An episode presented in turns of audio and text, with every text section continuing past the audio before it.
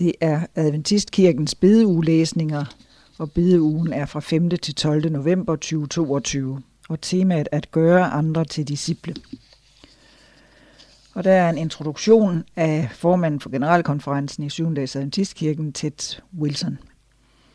For cirka 2000 år siden gav Jesus en lille gruppe fiskere ved Galileasøens bred invitationen, kom og følg mig, så vil jeg gøre jer til menneskefiskere og de forlod straks båden og fulgte ham.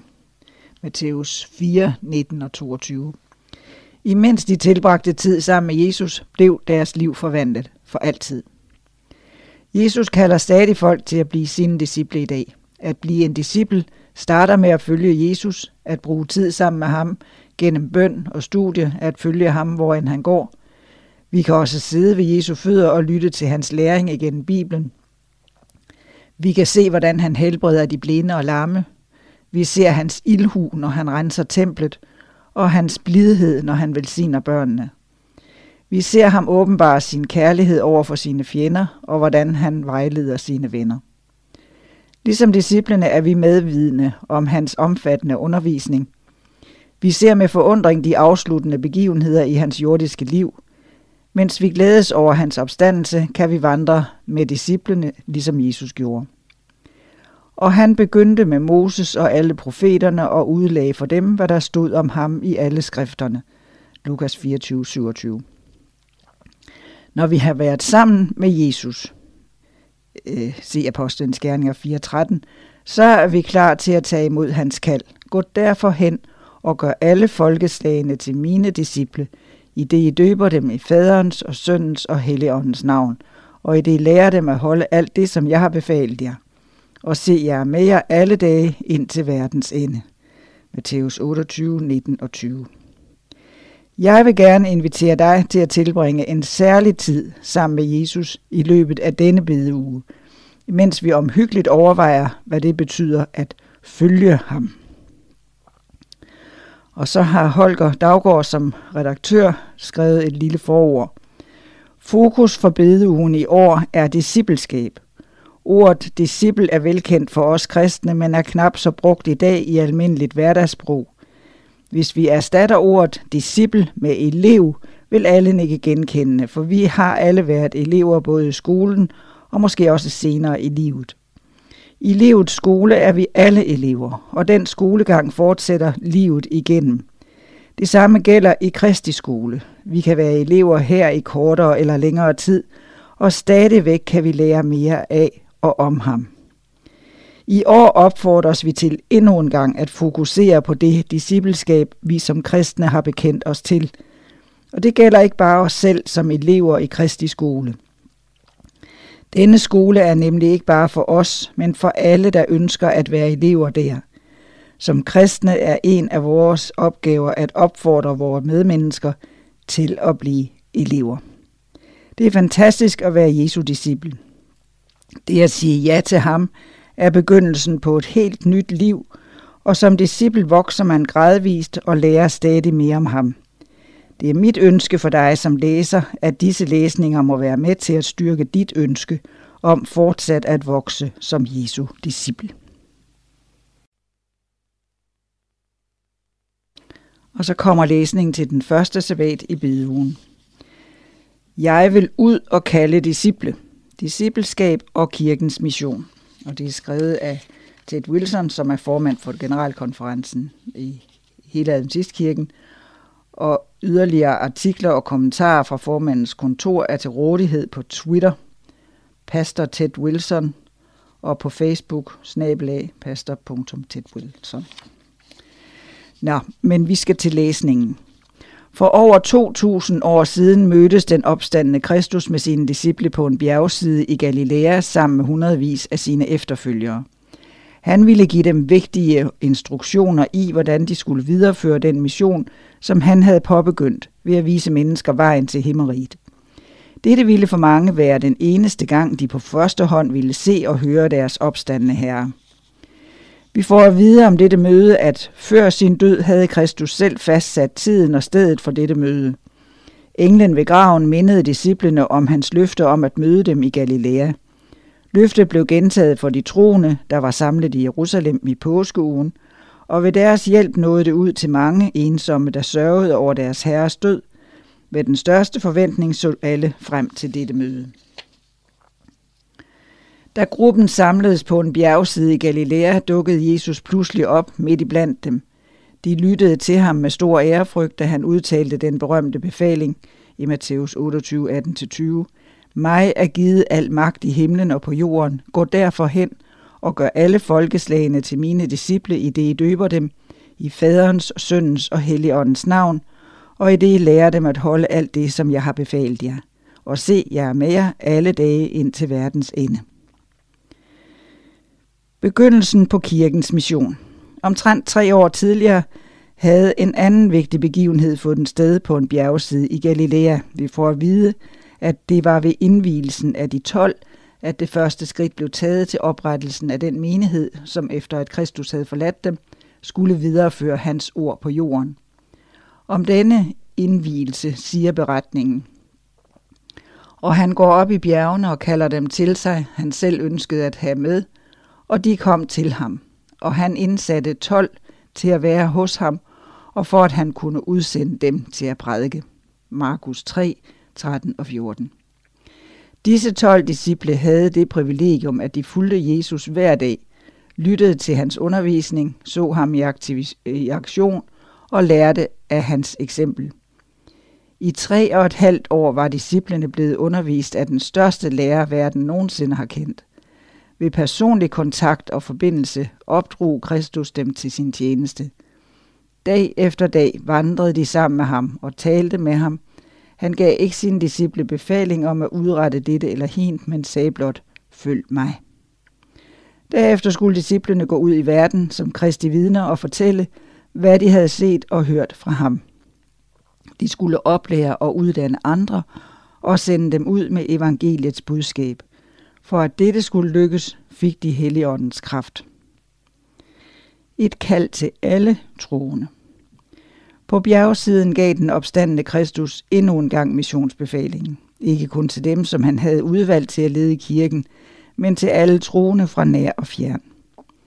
Da de løftede blikket mod himlen, erklærede Kristus, at hans arbejde på jorden var fuldført, og at han vendte tilbage til sin far i himlen. Han forsikrede sine efterfølgere, at mig er givet al magt i himlen og på jorden, og formulerede kirkens mission, som skulle gennemføres gennem discipleskab ved at døbe mennesker i faderens, søndens og helligåndens navn.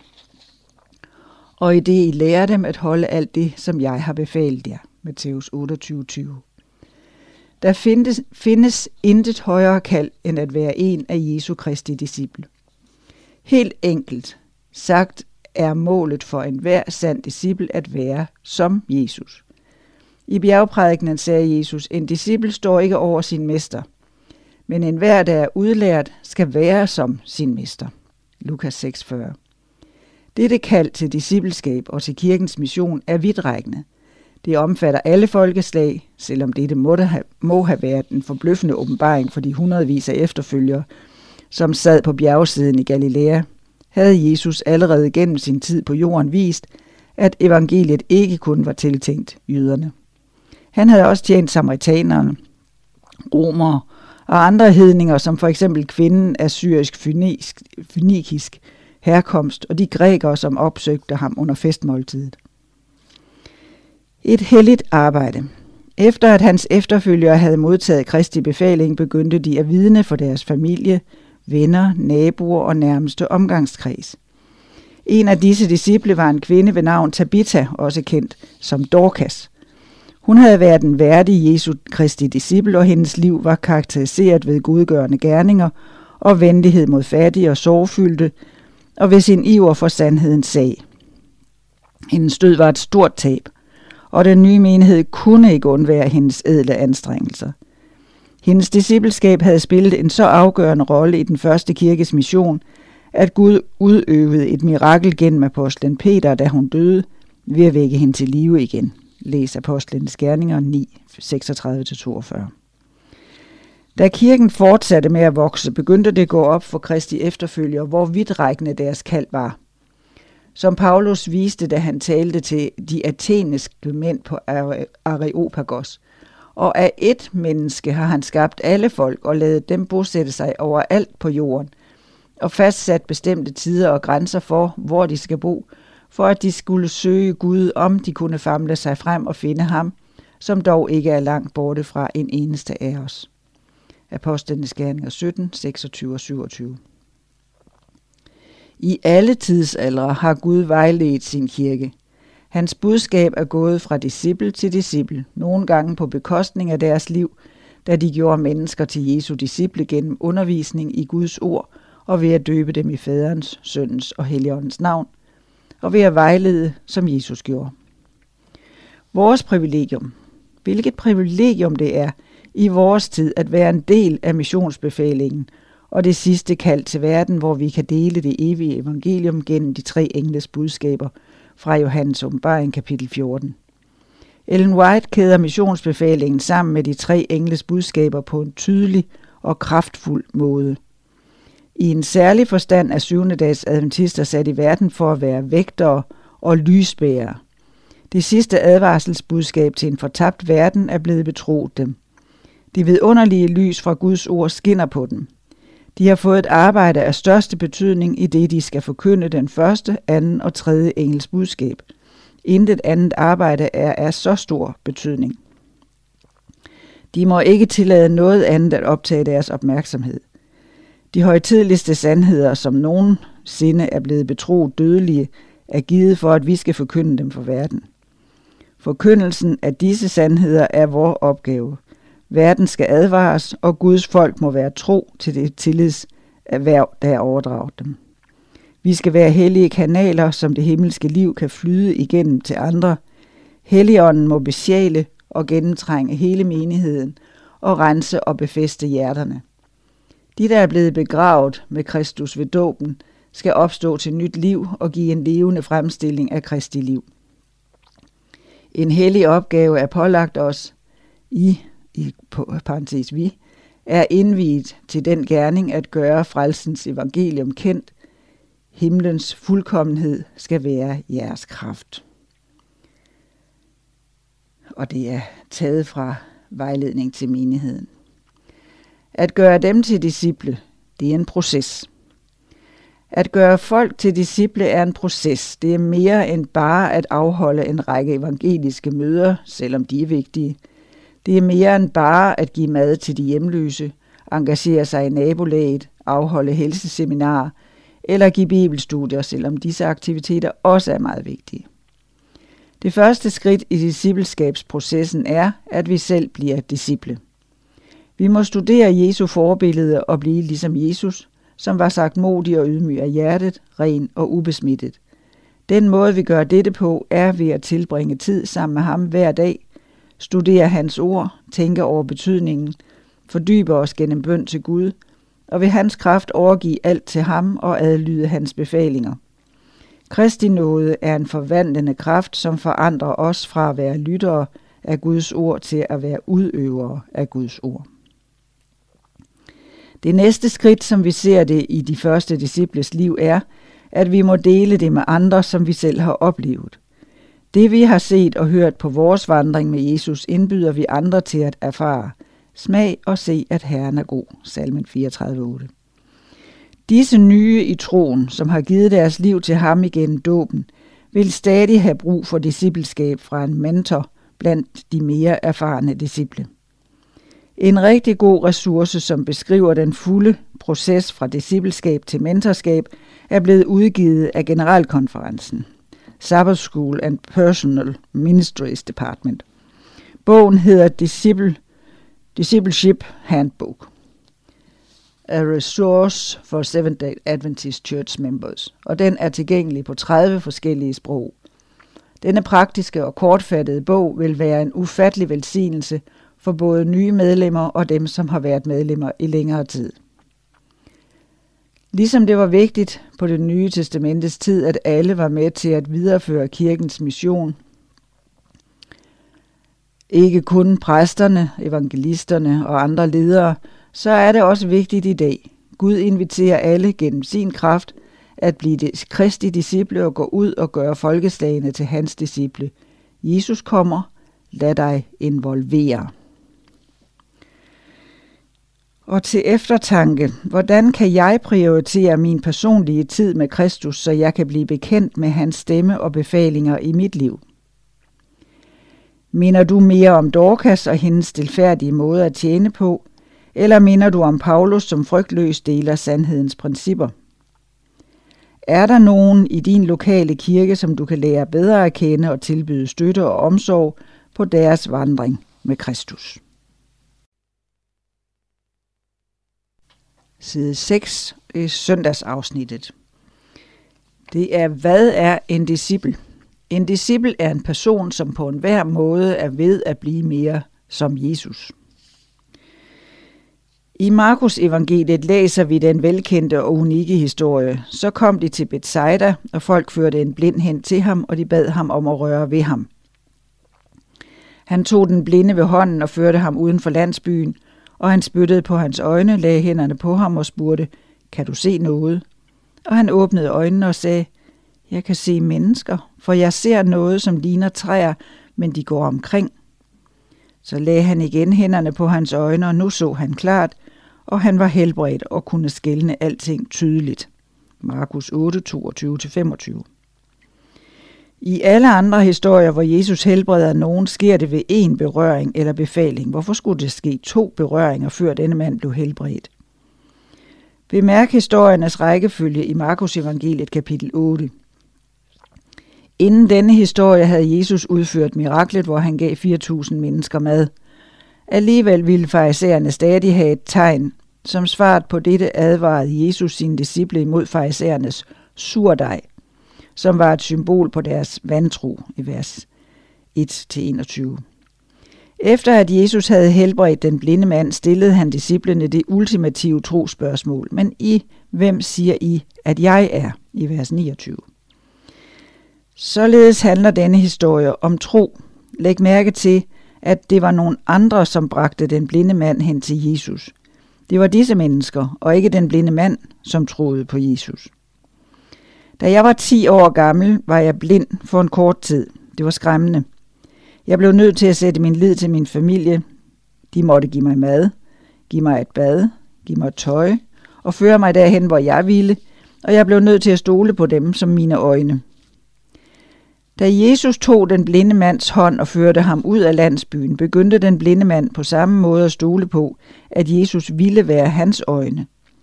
Da Jesus kom spyttet på mandens øjne og spurgte ham, kan du se noget, svarede den blinde mand. Jeg kan se mennesker, for jeg ser nogen, som ligner træer, men de går omkring. Hans tro på Jesus tiltog. Til sidst, da Jesus lagde sine hænder på mandens øjne, og han kunne se tydeligt, var hans tro på Jesus som person – helbreder og livsforandrer fuldendt. Igennem denne proces, hvor i mandens tro udviklede sig, tog Jesus en mand med en svag eller ingen tro og ledte ham til et sted fyldt med tillid og tro. På denne måde genoprettede han mandens liv. At lære at blive disciple.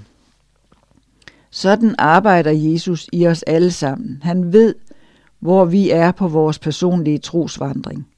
Selv hvis vi kun har en svag tro, men vi er villige, kan Jesus lede os og give os de rigtige beviser, så vi udvikler vores tillid til ham og tro på ham, og vores liv kan blive genoprettet.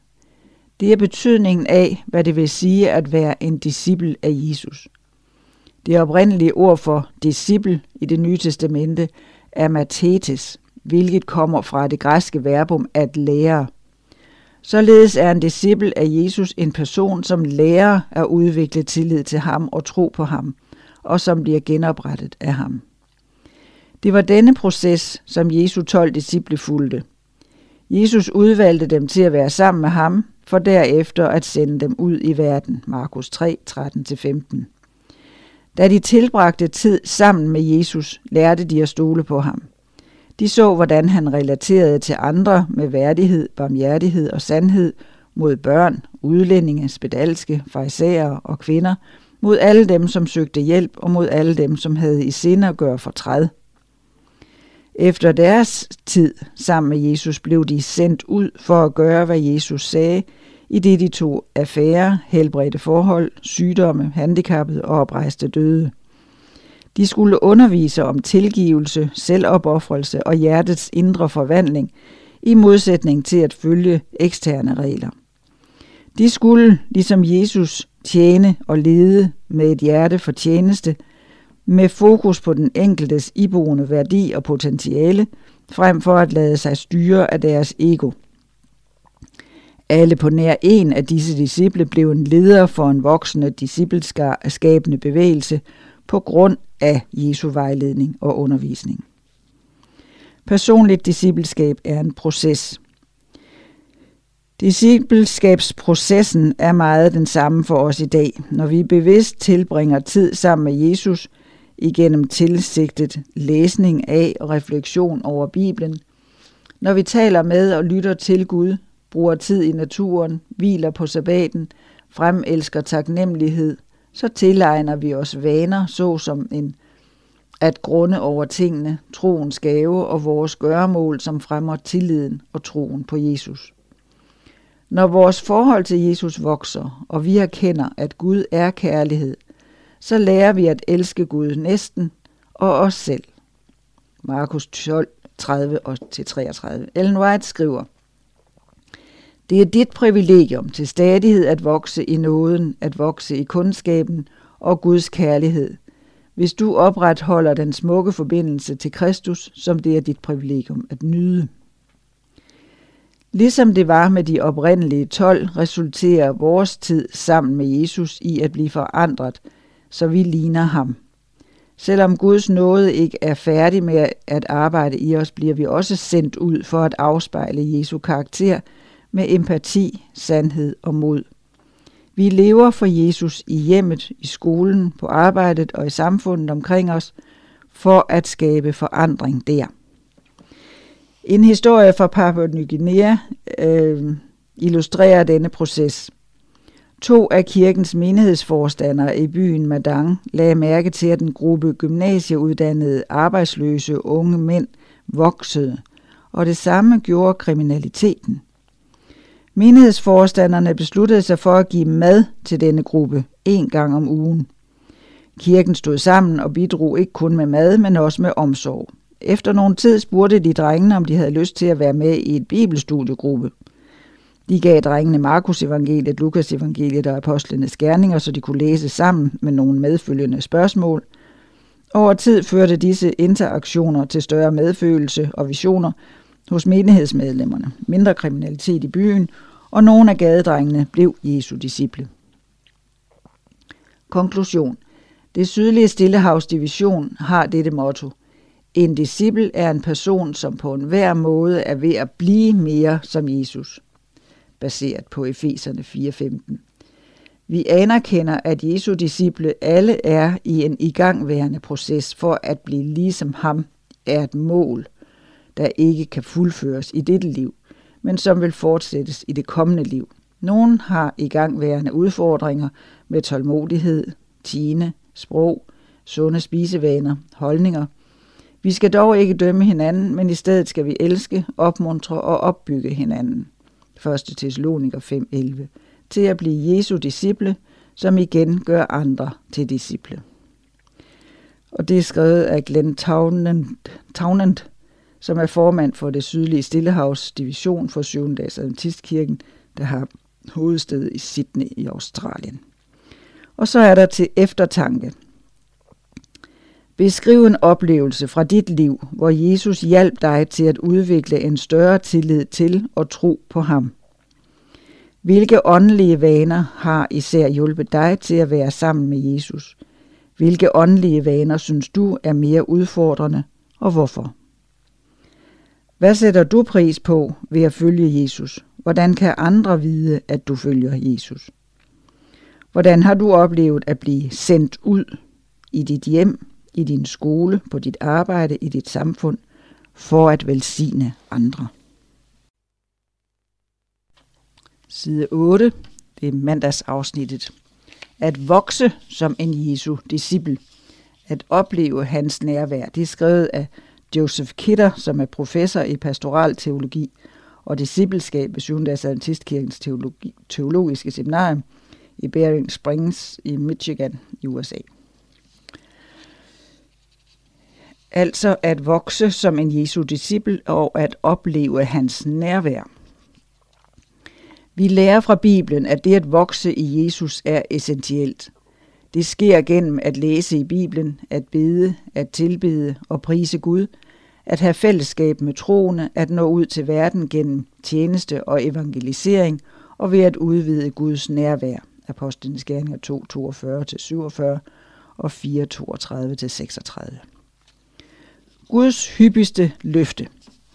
Gud gentager adskillige gange igennem det nye testamente og det gamle følgende løfte. Jeg er med dig. Det er dette løfte, han giver flest gange. I begyndelsen var han sammen med Adam og Eva i Edens have, 1. Mose 2, 4 til øh, 3, 24. Han gav os den ugentlige sabbat, fordi han gerne ville tilbringe en hel dag sammen med os, 1. Mose 2, 1-3. Selv efter syndefaldet befalede han Israel, at de skulle bygge en helligdom til ham som et symbol på hans tilstedeværelse hos dem, 2. Mose 25.8. Den største virkeliggørelse af Guds tilstedeværelse er Jesus. Selv hans navn, Immanuel, fortæller, at Gud er med os. Matthæus 1:23 og Esajas 7:14. Før Jesus steg op til himlen, lovede han, at han ville være med os ind til verdens ende. Matthæus 28:20. Han gav os Helligånden til at være i os og med os til evig tid. Johannes 14, 16-17. Kulminationen på verdenshistorien er, når Jesus kommer igen, og vi kan være sammen med ham i evigheden. Åbenbaring 21.3. Gud er altid med os. Det kan godt være, at vi ikke kan mærke ham, men det gør det ikke mindre sandt. Herren selv går foran dig, han vil være med dig. Han vil ikke lade dig i stikken og ikke svigte dig. 5. Mose 31.8. Dette er Guds løfte til os i dag. Vi er elsket. Da jeg for nylig fløj fra Houston til Chicago, sad jeg ved siden af en direktør fra et informationsteknologifirma. Han fløj verden rundt og var ofte væk hjemmefra. Han savnede sin familie utrolig meget, så han havde et telefonnummer, som kun familien brugte. Normalt kom hans opkald gennem et filter, men familien kunne ringe til ham når som helst, og de vidste, at han ville tage telefonen. Han sagde til mig, ingen stemmer betyder mere for mig end min kones og mine børns. Jeg vil slippe alt, jeg har i hænderne for at tage telefonen og snakke med dem. Vores samtale mindede mig om, at jeg også har en direkte kommunikationslinje til min himmelske far. Herren er nær ved alle, der råber til ham. Salmen 145, 18. Han føler aldrig, at jeg afbryder ham, når jeg rækker ud til ham i bøn. Når jeg er syg eller mismodig, rækker han ud til mig og trøster mig, eller han sender andre for at trøste mig på hans vegne. Når jeg er begejstret, kan jeg fortælle ham om det. Jeg har en til en forbindelse med Gud.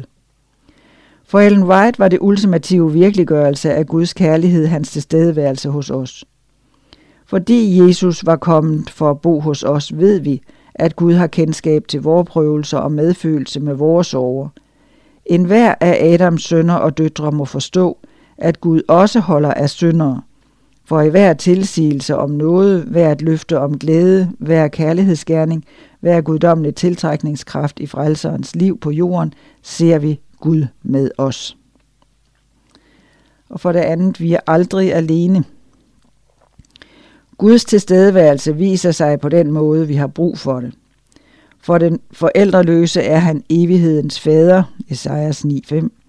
For den nyfødte baby er han den medfølende mor, Esajas 49.15. For de ensomme er han den almægtige ledsager, som altid er med os, salmen 68.7 og 69.34. Til de syge, til de efterladte, til dem, som går gennem mørkets dal, lover han, jeg vil være med dig. Esajas 43.2 Noget af det mest spændende ved Guds tilstedeværelse er den glæde, den bringer. Du mætter mig med glæde for dit ansigt. Du har altid herlige ting i din højre hånd. Salmen 16.11 Jeg ved, at lige meget hvad jeg oplever, lige meget hvor jeg er henne, så er Gud altid med mig og hjælper mig til at møde livet med tillid og håb. At gøre Guds tilstedeværelse til en realitet i dit liv er nummer tre. Gud stræber altid efter en måde at åbenbare sig selv for os i et hvert område af vores liv. Han opfordrer os til at søge ham helhjertet. Han fortæller os, hvordan vi skal gøre dette i Jeremias bog kapitel 29. Råber I til mig, og går I hen og beder til mig, vil jeg høre jer. Søger I mig, skal I finde mig. Når I søger mig af hele jeres hjerte, er jeg at finde, siger Herren. Læg mærke til, at der er to betingelser, at kalde på og at søge. Og for det fjerde, kald på mig. Vi distancerer os fra Gud, når vi bliver distraheret af ting som arbejdsforpligtelser og en travl livsstil. Problemet er ikke hos Gud, men hos os. Vi kan bekende os til Guds nærhed, men ikke rigtig leve i vidsheden om det. Tal til ham hver dag om problemerne i dit liv. Del dit liv med ham og lad ham vejlede og velsigne dig. For et par uger siden havde jeg svært ved at falde i søvn. Jeg blev ved med at gennemtænke en frustrerende situation. Restløs som jeg var, stod jeg op og prøvede at se lidt tv, men jeg blev ved med at høre en blid stemme sige, kald på mig. Jeg åbnede min bibel til Apostlenes Gerninger, kapitel 2. Jeg havde altid Herren for øje. Han er ved min højre side, for at jeg ikke skal vakle. Derfor glædede mit hjerte sig, og min tunge jublede, da mit lægeme skal bo i håb. Jeg følte en bølge af fred og ro skylle hen over mig. Jeg gik til Gud i bøn, og hans nærvær bragte mig glæde og håb, og jeg faldt hurtigt i søvn. Og for det femte, søg mig. Vi skal flittigt søge Gud hver dag. Hvis jeg kun så min kone i få uger af gangen, eller jeg kun havde lyst til at se hende i få uger ad gangen, ville vi ikke have meget af et ægteskab. Jeg vil gerne have, at min kone ved, at jeg tænker på hende. Jeg er bevidst om at sætte tid af til, at vi kan være sammen. Selvom vi har været gift i over 40 år, er jeg stadig glad for at være sammen med hende og for at lære mere om hende. På samme måde skal vi være bevidste om at søge Gud. Når vi sætter alt det til side, som distraherer os, og bruger tid på at søge Gud, vil vi blive velsignet i vores kendskab til ham. Vi vil blive forandret gennem hans opstandelseskraft, Filipperne 3.10. Beslut dig for at søge Guds nærvær hver dag. Han er aldrig længere væk, end at vi kan nå ham med en bøn. Og så er der til eftertanke. Tænk over en situation, hvor du kunne mærke Guds nærvær på en overbevisende måde. Hvad kan du gøre for at være mere bevidst om at genkende Guds nærvær i dit hverdagsliv? Prøv at kortlægge op- og nedturene i dit liv. Hvordan oplevede du Guds nærvær i hvert enkelt af disse tilfælde? Side 10, tirsdagsafsnittet. At leve som en disciple. Dit kendskab til Gud kan ikke skjules. Det kan ikke være noget privat, som kun er mellem dig og Gud, men må også være en velsignelse for andre. Det er skrevet af Joel Okendo, som er viceformand for den østafrikanske division i 7. dags Adventistkirken, og han bor tæt ved Nairobi i Kenya. Vi er blevet kaldt til at leve som kristi disciple i hjemmet, på arbejde, i skolen, i byen osv. Han er lyset i verden, Johannes 1.4. Hvis han bor i dig, vil det kunne ses tydeligt af folk omkring dig. Dit kendskab til Gud kan ikke skjules. Det kan ikke være noget privat, som kun er mellem dig og Gud, men må også være til velsignelse for andre. ligesom deres herre skal Kristi efterfølgere gennem alle tider være verdens lys.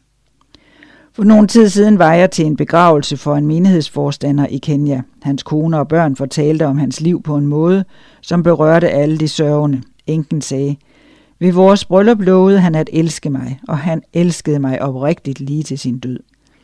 Børnene bekræftede, at det var sandt. Som en kristen og menighedsforstander viste han virkelig Guds kærlighed over for sin kone og børn. Dette er at leve som en disciple. Definitionen på disciple. En disciple er en personlig efterfølger af en lærer. På hebraisk er en disciple en person, som aktivt imiterer både lærerens undervisning og mesterens liv. En, der anvender det, han har lært. For en kristig efterfølger er det store spørgsmål, hvad ville Jesus gøre, hvis han stod i min situation? Og så må jeg gøre det samme. Filipperne 3, 10 og 11. Det er altid en udfordring at leve det, man hævder at være. Folk omkring dig søger en bekræftelse på, at du er autentisk. Bibelen er fyldt med eksempler på mennesker, der levede som oprigtige disciple af Kristus. De imiterede ham, både i undervisning og i liv. Paulus opmuntrede de troende, efterlign mig, ligesom jeg efterligner Kristus, 1. Korinther 10, 33. Josva erklærede foran alle Israels ledere, men hvis det er jer imod at dyrke Herren, så vælg i dag, om I vil dyrke de guder, jeres fædre dyrkede på den anden side af floden, eller amoritternes guder i hvis land I bor. Jeg og mit hus vil tjene Herren. Josva 24:15. En bibelsk forskrift. Bibelen kalder ægtefæller til at leve som oprigtige disciple i hjemmet. Mænd, elsk jeres hustruer, ligesom Kristus har elsket kirken og givet sig hen for den – sådan bør også mændene elske deres hustruer som deres eget læme. Den, der elsker sin hustru, elsker sig selv. Ingen hader jo sin egen krop, men nærer og plejer den, som Kristus gør med kirken, for vi er lemmer på hans læme. Efeserne 5, 25-30. Ligeså skal I hustruer underordne jer under jeres mænd, for at de af mændene, der er ulydige mod ordet, kan blive vundet uden ord gennem deres hustruers livsførelse, når de får syn for jeres rene Guds frygtige liv. 1. Peter 3, 1-2. Hvis man er en forælder, så bliver ens discipleskab åbenbart igennem interaktionen med ens børn. Og fædre eller forældre gør ikke jeres børn vrede, men opdrag dem med Herrens tugt og formaning. Efeserne 6:4. For at leve som en disciple, når man er barn, kræver det, at man adlyder sine forældre. Børn, adlyd jeres forældre i Herren, for det er ret og rigtigt. Ær din far og din mor. Det er det første bud, der er knyttet et løfte til, for at det må gå dig godt, og du må få et langt liv på jorden. Efeserne 6, 1-3. Paulus formanede de unge til at bekræfte deres discipleskab gennem deres karakter. Lad ingen ringeagte dig, fordi du er ung, men vær et forbillede for de troende i tale, i adfærd, i kærlighed, i troskab og i renhed. 1. Timotheus 4:12. Apostlen Peter udfordrede både præster og kirkeledere til at leve som oprigtige disciple. Jeres ældste formaner jeg, øh, som medældste. Vær hyrder for Guds jord hos jer. Vogt den, ikke af tvang, men frivilligt, som Gud vil det, ikke for usel vindings skyld, men glad og gerne. Gør jeg ikke til hersker over dem, I har ansvaret for, men vær forbilleder for jorden. Og når hyrden over alle hyrder åbenbares, skal I få herlighedens uvisnelige sejrskrans. 1. Peter 5, 1-4. Et kritisk behov. At leve som en oprigtig disciple er kritisk. I disse sidste tider arbejder djævlen og hans engle utrætteligt på at holde de troende i en behagelig og lunken tilstand. I de sidste dage skal der komme hårde tider, for der vil mennesker blive enkærlige, pengeglade, pralende, overmodige, fulde af hån, ulydige mod deres forældre, utaknemmelige. I det ydre har de Guds frygt, men de fornægter dens kraft. Hold dig fra dem. 2. Timotheus 3, 1-5. Som Paulus, så lad dit brændende ønske være at kende Kristus og at være som ham. For at jeg kan kende ham og hans opstandelseskraft og lidelsesfællesskab med ham, så jeg får skikkelse af hans død, om jeg dog kunne nå frem til opstandelsen fra de døde.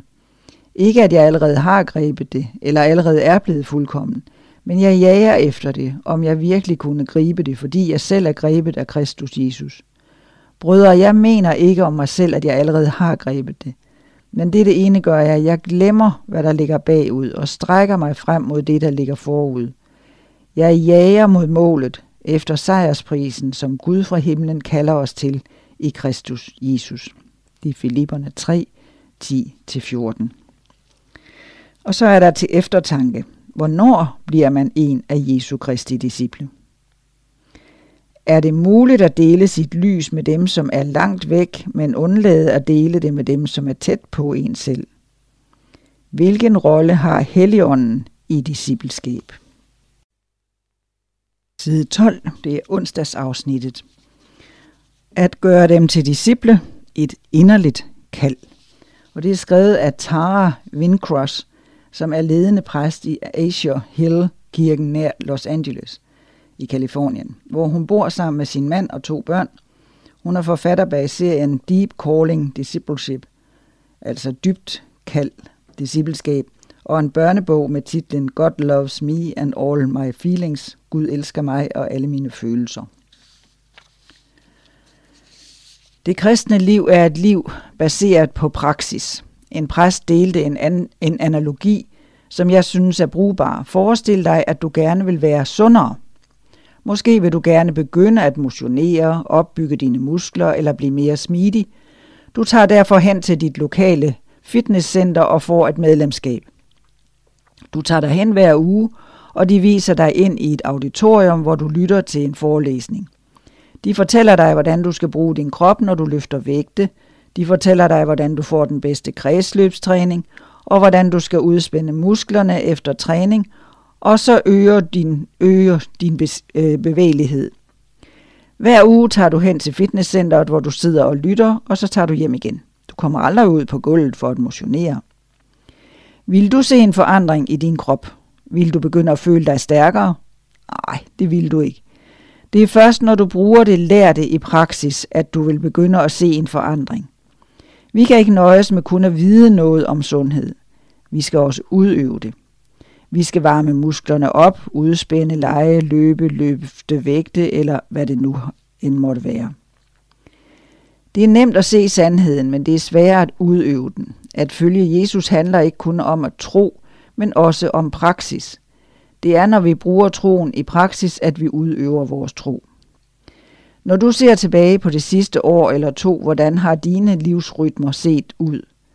Hvordan har du bevidst udøvet din tro? Måske har du skulle sørge for dine børns online undervisning, samtidig med at du passede dit fuldtidsarbejde. Måske har du mistet nogen, som stod dig nær. Måske har du kæmpet med angst eller usikkerhed i den seneste tid. Jeg vil gerne anerkende, hvad du eller vi har været igennem. Gud har trofast båret os igennem, men det har stadig været hårdt. Måske er nogle af dine vaner gået tabt. Jeg ved ikke, hvor din rejse har ført dig hen. Men en ting ved jeg, Gud ønsker at møde dig lige præcis der, hvor du er på din rejse. Jeg tror, at Gud inviterer os til at udøve discipleskab og omsætte vores tro i handling. Vores kald som troende er at forene os med Gud og nå ud til verden. Når vi har fokus på at udøve troen, så er det meget vigtigt, at vi forstår helhedstænkning omkring discipleskab. Helhedstænkning omkring discipleskab indbefatter at vide, altså i hovedet, at være hjertet og at gøre, nemlig hænder. Når vi er engageret i vækst, må vi udøve det i praksis og dele den erfaring, vi får med Gud. Det er, hvad det vil sige at gøre folk til disciple. I Johannes' åbenbaring, kapitel 12, står der, at vi vil sejre ved lammets blod og ved vores vidnesbyrds ord. Dit vidnesbyrds ord er en måde at gøre folk til disciple. Det er at dele historien om, hvordan har Gud har arbejdet i dit liv. Hvad er discipleskab? Dette udtryk er svært for os at forstå, fordi folk fortolker det på forskellige måder. Når folk bruger ordet discipleskab, mener de enten min egen vandring med Jesus, eller det jeg gør for at hjælpe andre med at vokse i deres vandring med Jesus. Som det fremgår af Bibelen indbefatter discipleskab begge elementer, at være en disciple og at gøre andre til disciple. Jesus sagde, kom og følg mig, så vil jeg gøre jer til menneskefiskere, Matthæus 4:19. At være disciple er en livslang proces, hvor man vokser i Kristus. En del af discipleskabet er, hvordan Gud bruger os til at gøre andre til disciple. At være en disciple er at stille sig i en læringsposition. Denne vækst sker inden for rammerne af fællesskab, som Jim Moon, præst ved Collegedale Kirken i Tennessee, siger det. At leve i samhørighed med Gud og øve sit værv til verden, måske i fællesskab med andre. Hvorfor tale om discipleskab? Jeg tror, at hele min, af hele min sjæl, at kirken gør den usynlige Gud synlig. At Guds folk viser, hvordan kærlighed ser ud, fordi Gud er inkarneret i det, vi gør, og hvordan vi gør det. Ellen White fremhæver Guds specielle arbejde igennem kirken. Om end menigheden kan synes svækket og ufuldkommen, så er den dog det eneste, som Gud på en særlig måde skænker sin højeste omhu. Den er skuepladsen for hans nåde, hvor han fryder sig over at åbenbare sin magt til at forvandle hjerter. Prøv at overveje dette. Gud viser sin nåde, kærlighed og forvandlende kraft til verden igennem dig og mig. Dine handlinger og mine handlinger betyder noget. Discipleskab betyder virkelig meget for mig, fordi tid og rum, som jeg har med Gud, det fællesskab, som Gud har draget omsorg for i mit liv, og det formål, som Gud har givet mig, da jeg sluttede mig til Jesu mission, har reddet mit liv. Jeg er en meddisciple på vandring sammen med dig, og jeg deler mine trængsler og mit håb på det sted, hvor livet forekommer, og hvor vi tjener sammen. Jeg er velsignet i mit arbejde ved at tjene som den ledende præst i Azure Hills kirken.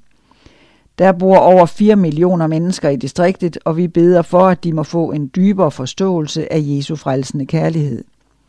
Jeg tjener sammen med nogle utrolige præster og lokale ledere, og vi går sammen om Guds mission. Vi bliver kaldet som disciple til at lade os forvandle gennem Helligåndens kraft. Du må begynde med dig selv. Du kan ikke tilbyde andre noget, som du ikke selv oplever. Som Ellen White inderligt udtrykker det, præsten eller disciple kan ikke give andre det, som han eller hun ikke selv besidder. Mange er i stand til at tale om doktrinerne, men de er uvidende om Kristi lære. Sådanne mennesker kan ikke være til velsignelse hverken på talerstolen eller ved bålstedet. Hvad behøver du for at blive forankret og vedblive som en Jesu disciple? Uden dette at du ikke, vil du ikke være effektiv i at gøre andre til disciple. Et dybt kald. I de sidste 12 år har jeg brugt en læseplan, som inkluderede bogen Deep Calling on Being the Growing Disciples. Altså dybt kald at være og gøre andre til disciple. Hvert år har jeg haft en gruppe på omkring 12-16 mennesker, som jeg har vandret med på rejsen gennem denne proces. Et dybt kald. Disse grupper har inddraget alle aldersgrupper i det at være og gøre andre til disciple. Gud har arbejdet med disse mennesker på utrolige måder. Det handler ikke om at få et diplom, som kan hænge, du kan hænge på væggen, og så er du færdig. At være en disciple og at gøre andre til disciple er en livslang vandring. Dybt kaldplanen er et 12 uger langt pensum, som er designet til at blive gennemført i fællesskab. Det er struktureret på en sådan måde, at man kan opdage og udøve otte af Guds kald. Hengivenhed, bøn, hvile, fællesskab, helbredelse, at vidne, at tjene og velsigne. Selv det at være en disciple kan ikke adskilles fra det at gøre andre til disciple. Hvis mit eget liv med bøn fordyber sig, vil det kunne mærkes af dem, som er omkring mig i måden, jeg vidner på. Den praksis, som de otte kald præsenterer, tilbyder en struktur til at udvikle åndelig vækst og gennem en voksende kærlighed til Jesus, som sker gennem, øh, ved at studere i Bibelen, igennem bøn, igennem tjeneste og velsignelse, til forvandlingen vil forvandlingen være vedvarende. Dybt kald planen anvender undervisning, åndelige fællesskaber, bibelstudiegrupper, kontakt til det omgivende samfund, praktisk tjeneste og retræte, alt sammen med det som mål at skabe en plads, hvor Gud kan arbejde i deltagernes liv. Tro i handling. En forstander i en af mine kirker har været adventist det meste af sit liv. Men da han gennemgik dybt kaldt discipleskabsvandringen, oplevede han, at Gud kaldte ham ind i et nyt territorium. Gennem bøn og andagsliv ledte Gud ham til at gøre andre til disciple. Han var altid et venligt menneske, som lærte sine naboer at kende og som hjalp dem, når han kunne.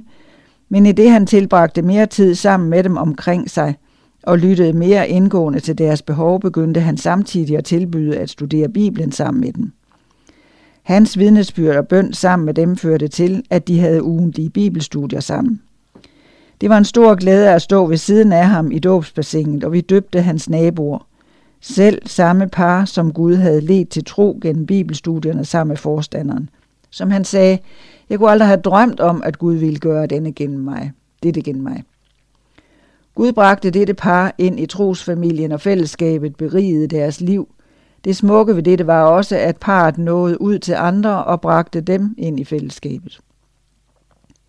Mennesker lever gennemsnitligt i 27.350 dage. Spørgsmålet er, hvad gør vi med disse dage? Vil vi være en del af det største eventyr, som vi overhovedet kan forestille os og forene os med Jesus og gøre andre til disciple? Vi har desperat brug for at give plads til at udøve vores tro i praksis. Når vi gør dette, så ved jeg, at vi vil se Guds forvandlende værk. Må du mærke Guds kærlighed i det, du oplever hans forvandlende kraft i dit liv. Må du kende glæden ved at tilslutte dig Guds mission og dele Jesu kærlighed med verden. Og så er der eftertanke. På hvilken måde har det at opleve personlige oplevelser af Jesu kærlighed haft indflydelse på, hvordan du ser på Jesu mission om at gøre andre til disciple? Hvilke ting får dig til virkelig at føle dig i live? Hvilke personer bekymrer du dig mest om? Så er vi nået til side 16, og det er torsdagsafsnittet. Prisen for at være en disciple. Det er skrevet af Anna Galenis, som er lektor ved Andrews University i Michigan. Hun er også leder for studiecentret for præsteuddannelsen. Prisen for at være en disciple. Ved at finde skatten eller perlen, kan du opdage, hvad dit indre jeg længes allermest efter. Et fornyet hjerte, som bliver lojalt over for Gud. Himmeriget ligner en skat, der lå skjult i en mark. En mand fandt den, men holdt det skjult, og i sin glæde går han hen og sælger alt, hvad han ejer, og køber den mark. Matthæus 13:44. Menneskelige argumenter. Det er vidunderligt at være en af Jesu disciple, men det er ikke gratis. Nogen vil måske spørge, hvorfor skal det koste noget at følge Jesus? Hvad er det lige præcis, vi skal betale for at blive hans efterfølgere? Er Gud ikke rig nok til at forsørge os og lade os følge ham, uden at det koster noget? Han ejer alt, salmen 50.10. Derfor burde han forstå vores situation og acceptere os som dem, vi er. Andre ville forhandle. Jeg betaler, og du yder. I denne situation skulle Gud adlyde dem, fordi de bestemmer reglerne. I forhold til, hvad det koster at følge Jesus, betyder disse argumenter intet. Sagen er nemlig, at han ikke har brug for dine penge. Det, som han har brug for, er, at du giver ham dit syndforurenede hjerte, fordi det er dit kæreste eje. Jesus ønsker at lutre og rense det med sit blod og derefter frelse os ved sin uforlignelige kærlighed. Og alligevel synes mennesker, at det er svært at give alt. Jesu tjenestegærning på denne jord var karakteriseret ved, at han rørte ved folks hjerter med evangeliet og forandrede dem efter målestokken i Guds kongerige. Lignelsernes formål var at åbenbare de himmelske realiteter i et jordisk sprog, så selv almindelige mennesker kunne få en forståelse af evighedens værdi. I sin illustrative lære forklarede Jesus således, at hvis du gerne vil følge ham og ønsker at være hans disciple, så må du betale prisen.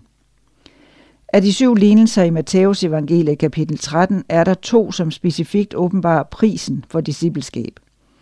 I lignelsen om skatten i vers 44 og lignelsen om perlen i vers 45-46 fremlagde Kristus værdien af Guds kongerige, at det er tilgængeligt for enhver, som ønsker at være en del af det. Når vi finder noget værdifuldt, sælger vi alt, hvad vi ejer for at få det – når vi opdager, at Gud elsker os ud over alle grænser, og at det evige liv, som han tilbyder, kan blive vores, så efterlader vi alt for at få del i det liv med ham. Bibelske eksempler. De 12 disciple forlod deres levebrød og familier for at følge deres mester. Da Peter spurgte om fordelene ved så stort et offer, svarede Jesus, En hver, som har forladt hjem eller brødre eller søstre eller far eller mor eller børn, eller marker for mit navns skyld, får det hundrede dobbelt igen og arver evigt liv. Matthæus 19, 29. Selvom prisen er høj, forlanger Kristus ikke, at du foragter dine familiemedlemmer, selv om du kan have uoverensstemmelser med den. Det vigtige her vedrørende prioriteringerne. Hans disciple bør elske ham mere end familiemedlemmer, ejendele, forretninger eller noget andet. Intet bør overskygge vores kærlighed til Gud. Peters valg om at følge Herren og at invitere andre til at gøre det samme, viser ikke kun hans kærlighed og sans øh, og hans hengivenhed over for Gud, Johannes 21, 17, men også hans offer for Kristi sag, Apostlenes Gerninger 5, 40 og 41 og 12, 14, 4. Hvilket kulminerede i hans omvendte korsfæstelse. Han havde dog mange lyspunkter i sit liv, som eksempelvis sin kones fulde støtte, 1. Korinther 9.5. Han så andre omvende sig til Gud, Apostlenes Gerninger 2, 38 og 41, og løftet om evigt liv, 1. Peter 1, 3-9. Da den samaritanske kvinde ved brønden bestemte sig for at følge Kristus, var prisen, at de mørke sider af hendes omdømme blev afsløret offentligt. Johannes kapitel 4. At hun havde haft fem ægte mænd, og at hun boede sammen med en anden mand, var nok til at undgå unødvendige møder med de andre kvinder, når der skulle hentes vand. Dette kunne være grunden til, at hun kom alene på den varmeste tid på dagen – men det var et oplagt tidspunkt for Jesus at kunne møde hende og forandre hendes liv for altid.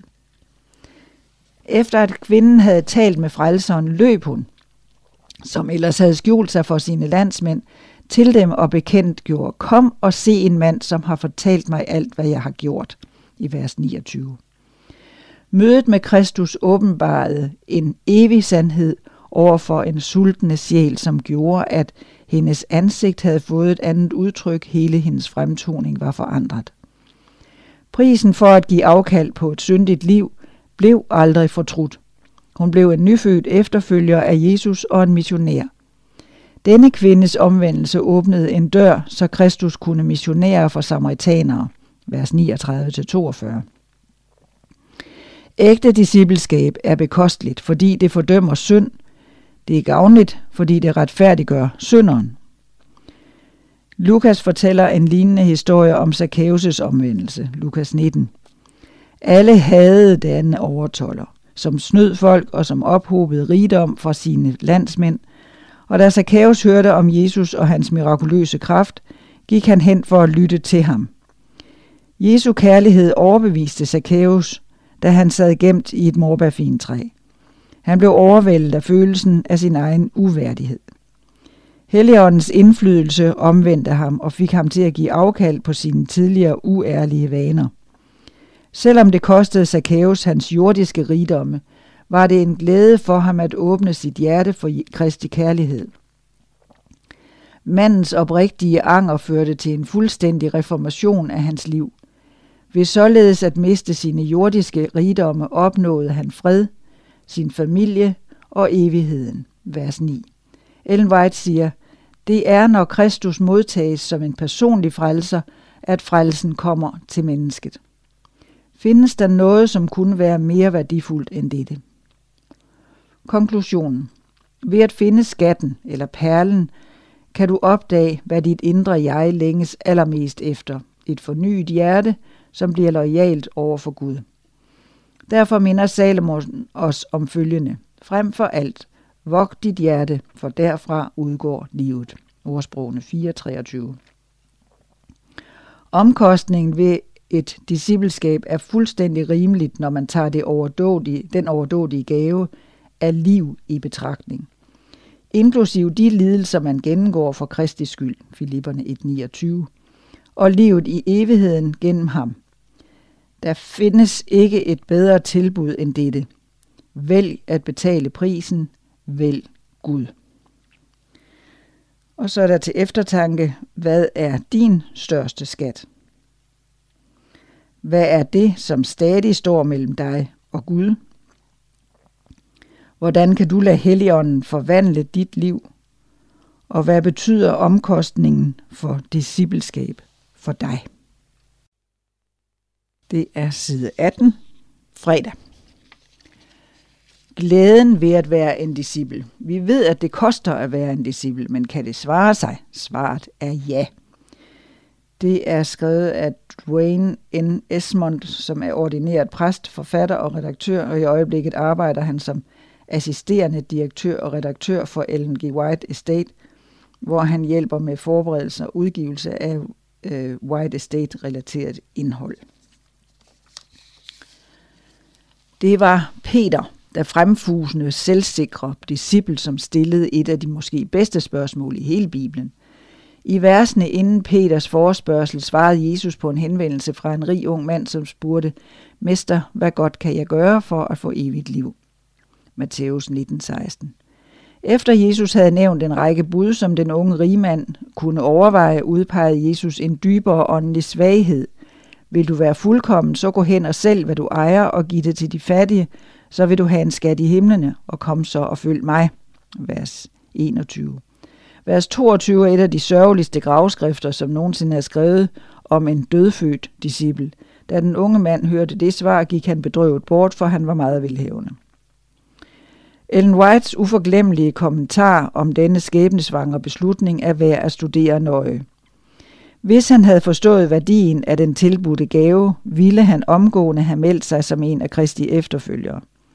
Han var medlem af jødernes høje råd, og Satan fristede ham med smirende fremtidsudsigter.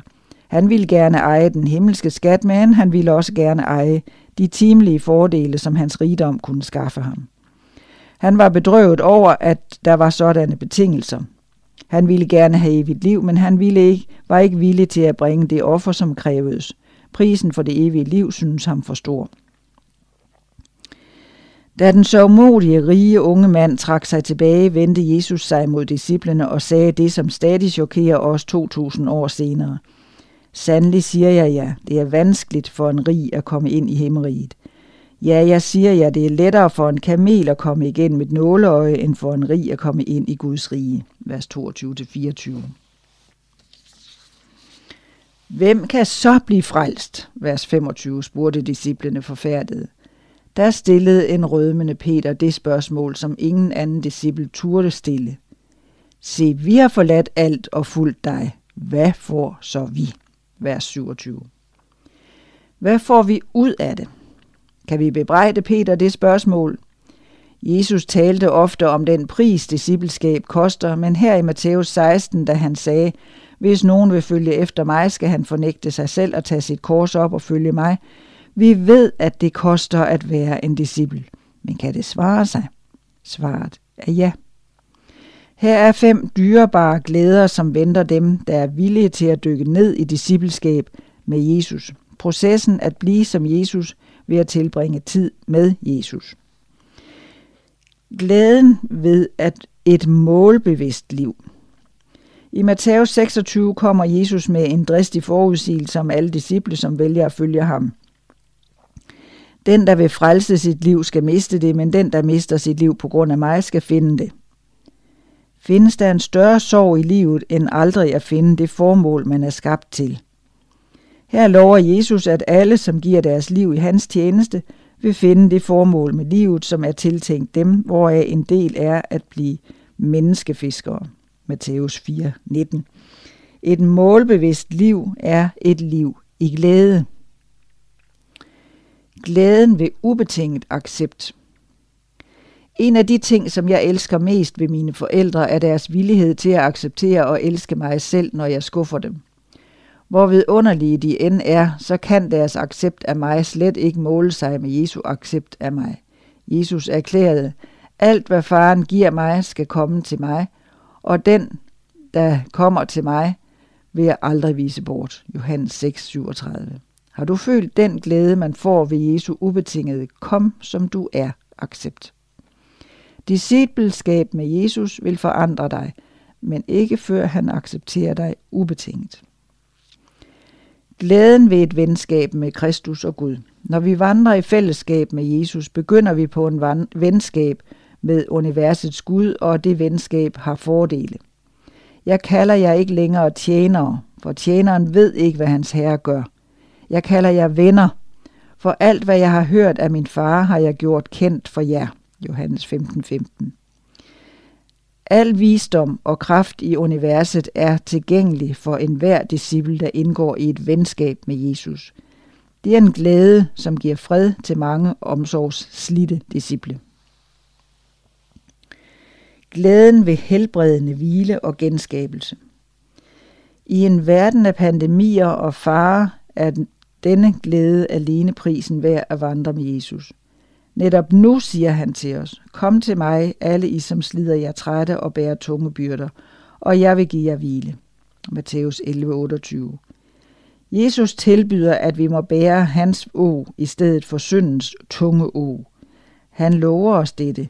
I skal finde hvile for jeres sjæle, for mit å er godt, og min byrde er let. Vers 29 og 30. Ellen White skriver følgende om dette smukke løfte. Herren tager aldrig fejl angående sine arv. Han kender de mennesker, som arbejder med, han arbejder med, og når de bøjer sig under hans å, når de opgiver den kamp, som har været nyttesløs for dem selv og for Guds sag, finder de ro og hvile. Når de indser deres egne svagheder og mangler, vil de glæde sig over at gøre Guds vilje. Glæden ved evigt liv og så meget mere. Jesus svarede på Peters spørgsmål, at hans, og hans svar viser, hvad der måske er den største glæde af dem alle.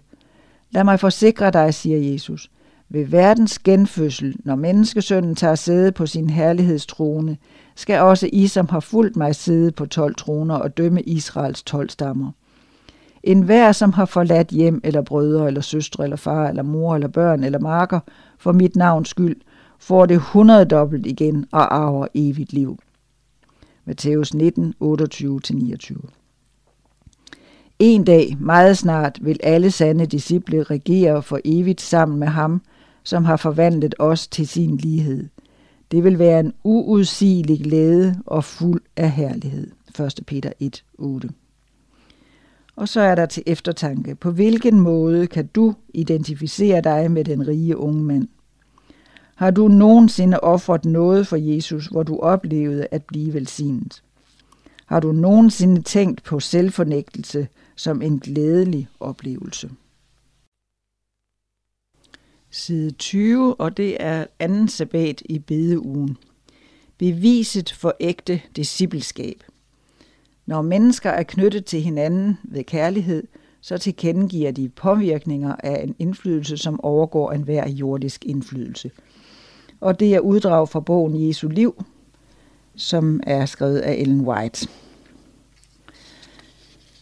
Derved herliggøres min fader, sagde Kristus, at I bærer mig en frugt. Gud vil gennem jer tilkendegive, at han er hellig, gavmild og medfølende.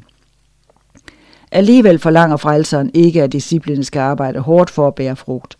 Han siger til dem, at de skal blive i ham. Hvis I bliver i mig, og mine ord bliver i jer, siger han, så bed om, hvad I vil, og I skal få det. Det er ved ordet, at Kristus bliver i sine efterfølgere. Dette er den samme levende forbindelse, som symboliseres ved at spise hans kød og drikke hans blod, Kristi ord, og er ånd og liv. Når I tager imod dem, tager I imod vintræets liv. I lever af hvert ord, der udgår af Guds mund. Matthæus 4:4. Kristi liv i jer frembringer de samme frugter som i ham. Ved at leve i og holde fast ved Kristus, ved at lade sig støtte af og hente næring fra Kristus, bære i frugt i lighed med Kristus. Ved dette sidste møde med sine disciple gav Kristus udtryk for sit store ønske om, at de skulle elske hinanden, sådan som han havde elsket dem. Dette er mit bud, gentog han flere gange, at I skal elske hinanden. Da han var blevet alene med dem i salen ovenpå, var hans første bud – et nyt bud giver jeg jer, I skal elske hinanden. For disciplene var dette befaling, denne befaling ny, for de havde ikke elsket hinanden, som Kristus havde elsket dem.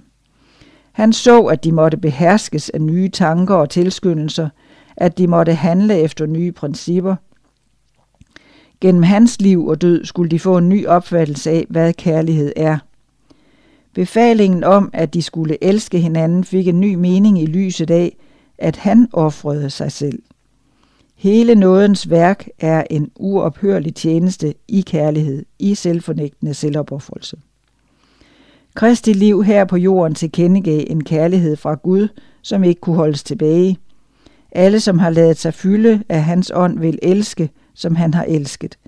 Det princip, som Kristus levede efter, vil være drivkraften i al deres omgang med hinanden. Kærligheden er beviset. Denne kærlighed er beviset på, at de er hans disciple. Deraf kan alle vide, at I er mine disciple, hvis I har kærlighed til hinanden. Når mennesker er knyttet til hinanden, ikke ved magt eller selviskhed, men ved kærlighed, så tilkendegiver de påvirkningen af en indflydelse, som overgår enhver jordisk indflydelse. Hvor denne enhed findes, beviser den, at Guds billede bliver gendannet i menneskene, at der er blevet indpodet et nyt, et nyt livsprincip. Den viser, at der i den guddommelige natur er styrke til at modstå det ondes overnaturlige kræfter, og at Guds nåde kan betvinge den medfødte menneskelige egoisme. Når denne kærlighed viser sig i menigheden, vil den helt sikkert vække satans vrede. Det var ikke nogen let vej, Kristus anvendte sin, anviste sin disciple. Når verden hader jer, sagde han, skal I vide, at den har hadet mig før jer. Var I af verden, ville verden elske jer som sit eget. Nu er I ikke af verden, men jeg har udvalgt jer af verden, derfor hader verden jer. Husk det ord, jeg sagde til jer. En tjener er ikke større end sin herre. Har de forfulgt mig, vil de også forfølge jer. Har de holdt fast ved mit ord, vil de også holde fast ved jeres. Men alt det skal I gøre mod jer. De gør mod jer på grund af mit navn, fordi de ikke kender ham, som har sendt mig. Evangeliet skal fremmes ved offensiv kamp på trods af modstand, fare, tab og lidelser. Men de, som udfører denne gerning, følger blot i deres mesters fodspor. Kraften til at bekæmpe Satan. Som verdens frelser blev Kristus konstant, konstant konfronteret med tilsyneladende nederlag. Han, som var nådens sendebud til hvor verden synes kun at udrette lidt af det, som han længtes efter at gøre, for at opløfte og frelse. Sataniske kræfter modarbejdede ham konstant, men han ville ikke tabe modet. Han siger ved Esajas profeti, forgæves har jeg anstrengt mig, på tomhed og vind har jeg brugt mine kræfter. Dog min ret er hos Herren, min løn er hos min Gud. Jeg giver, bliver agtet i Herrens øjne, min Gud bliver min styrke. Esajas 49, 4, 5. Det er til Kristus dette løfte gives. Dette siger Herren Israels hellige, som løskøber det, til ham, der er ringeagtet og afskyet af folk, til herskernes tjener. Dette siger Herren, jeg danner dig og gør dig til en pagt med folk, så du kan genrejse landet og fordele de øde jordlodder. Til fangerne skal du sige, gå ud, og til dem i mørket kom frem. De skal hverken sulte eller tørste. Hede og sol skal ikke plage dem, for han skal føre dem i sin barmhjertighed og lede dem til kildevæld. Esajas 49, 7-10. Jesus støttede sig til disse ord, og han gav ikke Satan nogen fordel. Da Kristus måtte tage det sidste ydmygende skridt, af den dy- da den dybeste sorg fyldte ham, sagde han til sine disciple, Verdens fyrste kommer, og mig kan han intet gøre. Denne verdens fyrste er dømt. Nu skal denne verdens fyrste jages ud. Johannes 12, 31. Med profetisk blik fulgte Jesus de begivenheder, der ville finde sted under hans sidste store strid. Han vidste, at når han kunne sige, det er fuldbragt, Johannes 19.30, ville hele himlen juble. Hans ører opfangede den fjerne musik og sejrsråbene i de himmelske boliger. Han vidste, at dødsklokkerne så ville ringe for satans rige, og Kristi navn ville blive forkyndt i hele universet. Kristus frydede sig over, at han kunne gøre mere for sine efterfølgere, end de kunne bede om eller tænke på. Han talte med vidshed, fordi han vidste, at et almægtigt dekret var blevet udstedt, før verden blev skabt. Han vidste, at sandheden, bevæbnet med Helligåndens almagt, ville sejre i kampen mod det onde, og at den blodplettede fane ville veje sejrrigt over dem, der fulgte ham. Han vidste, at hans trofaste disciples liv ville komme til at ligne hans eget, en uafbrudt række af sejre, der ikke ville blive erkendt her, men ville blive det i det fremtidige liv. En tro som hans. Sådan har jeg talt til jer, sagde han, for at I skal have fred i mig. I verden har I trængsler, men vær frimodige, jeg har overvundet verden. Kristus svigtede ikke, han tabte heller ikke modet, og hans disciple skal udvise en tro, der er af samme udholdende art. De skal leve, som han levede, og arbejde, som han arbejdede, fordi de er afhængige af han, ham som forbillede. De skal være i besiddelse af mod, energi og udholdenhed, skønt deres vej kan se ufremkommelig ud, vil de med hans hjælp komme videre. De skal ikke fortvivle over noget, men håbe på alt. Med sin kærlighed har Kristus forbundet dem med Gud. Det er hans hensigt, at de skal få del i universets største kraft til at modstå det onde, en kraft, som hverken jorden eller døden eller helvede kan besejre, en kraft, der sætter dem i stand til at sejre, som Kristus sejrede. Kristus har bestemt, at himlens orden, himlens styreform, himlens guddommelige harmoni, skal åbenbares i hans menighed på jorden. Således bliver han herliggjort ved sit folk. Ved dem skal hans lys uhindret skinne for verden. Kristus har givet sin menighed tilstrækkelige muligheder til, at han selv kunne, skulle kunne modtage et stort, herligt udbytte fra sit genløste, dyrekøbte ejendomsfolk. Menigheden, der har fået Kristi retfærdighed som gave, skal over for alle vidne om hans rigdom af barmhjertighed, nåde og kærlighed. Kristus betragter sit folk i deres renhed og fuldkommenhed som belønningen for sit ydmy- sin ydmygelse og som en forøgelse af sin herlighed. Frelseren endte sin belæring med stærke og håbefulde ord. Så udøste han, hvad der tyngede hans sind i bøn for sine disciple. Han så op mod himlen og sagde, Fader, timen er kommet. Herliggør din søn, for at sønnen kan herliggøre dig, ligesom du har givet ham magt over alle mennesker, for at han kan give evigt liv til alle dem, du har givet ham. Og dette er det evige liv, at de kender dig, den eneste sande Gud, og ham, du har udsendt, Jesus Kristus. Og så er der til eftertanke, hvordan kan vi repræsentere Kristi karakter i verden? Diskutere tanken om at leve, som han levede, og arbejde, som han arbejdede. Hvordan påvirkede Kristi hensigt den måde, han levede og arbejdede på? Hvilke våben kan vi bruge til at bekæmpe mismodighed og frygt, når vi står over for fristelser? Og her er en annonce om ressourcer til vækstgrupper, smågrupper og husgrupper. Der er inden for de seneste måneder blevet udarbejdet specifikke ressourcer til at styrke bibelstudier i mindre grupper. Det er vores ønsker og bøn, at dette materiale må blive til velsignelse og til åndelig fornyelse for alle, som deltager. Det er vores ønske, at menigheder lægger aktive planer for at udbrede disse ressourcer og tage initiativ til at starte smågrupper i menighedens arbejde. Og der er en bog, der hedder At følge Jesus af Peter Ronfeldt, er en ressource til blandt andet vækstgrupper, hvor du i 50 afsnit følger Jesus og gennemgår hans liv på jorden. De korte oplæg og forslag til spørgsmål egner sig glimrende til en lille vækstgruppe, der gerne mødes i et hjem, deler et måltid mad og studerer Jesu liv sammen. Der er en udtalelse fra Simon Martin. Uanset om du bruger materiale til andagter i cellegrupper eller som inspiration til en prædiken, vil du opdage, hvor vigtigt det er, at vi igen gør discipleskab til den grundlæggende drivkraft i kirken. Peter Runfeldt har brugt sit liv på at sprede evangeliet, plante menigheder og været en præst for præster. Han har boet i England, Australien, New Zealand og Papua Ny Guinea og har desuden udrustet menighedsplanter i mere end 60 lande. Og så hæftet vækstgrupper, skrevet af David Cox, hjælper dig eller din menighed på en hurtig overskuelig måde i gang med at organisere vækstgrupper i eller uden for menigheden. Og så er der Nyt Håb, er et studiemateriale skrevet af Erik Markusen og er et mere traditionelt studiemateriale, der tager dig igennem Adventistkirkens 28 trospunkter. Til sidst er der udarbejdet et lille bogmærke, der enkelt skitserer, hvordan du kan holde et bibelstudie enten for dig selv eller sammen med andre.